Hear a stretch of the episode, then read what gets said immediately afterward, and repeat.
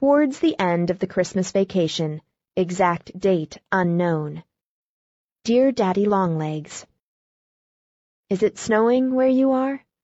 All the world that I see from my tower is draped in white, and the flakes are coming down as big as popcorns. It's late afternoon, the sun is just setting, a cold yellow color, behind some colder violet hills, and I am up in my window seat, using the last light to write to you.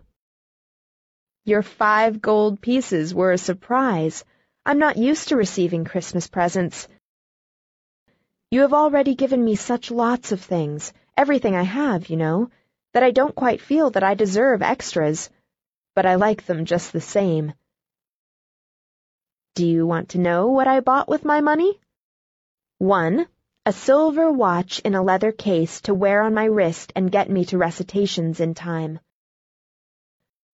2. Matthew Arnold's poems. 3. A hot water bottle. 4. A steamer rug. My tower is cold. 5. 500 sheets of yellow manuscript paper. I'm going to commence being an author pretty soon. 6. A dictionary of synonyms to enlarge the author's vocabulary. 7. I don't much like to confess this last item, but I will. A pair of silk stockings. And now, Daddy, never say I don't tell all. It was a very low motive, if you must know it, that prompted the silk stockings. Julia Pendleton comes into my room to do geometry, and she sits cross-legged on the couch and wears silk stockings every night.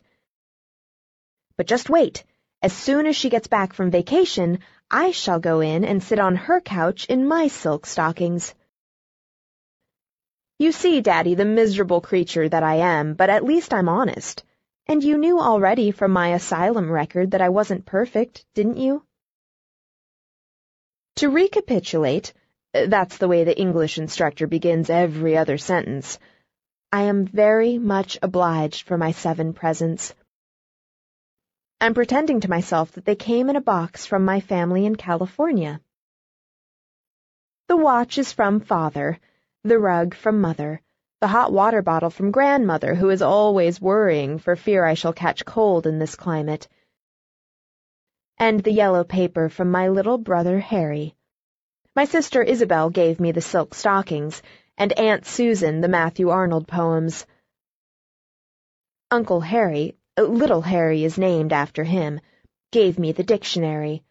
He wanted to send chocolates, but I insisted on synonyms.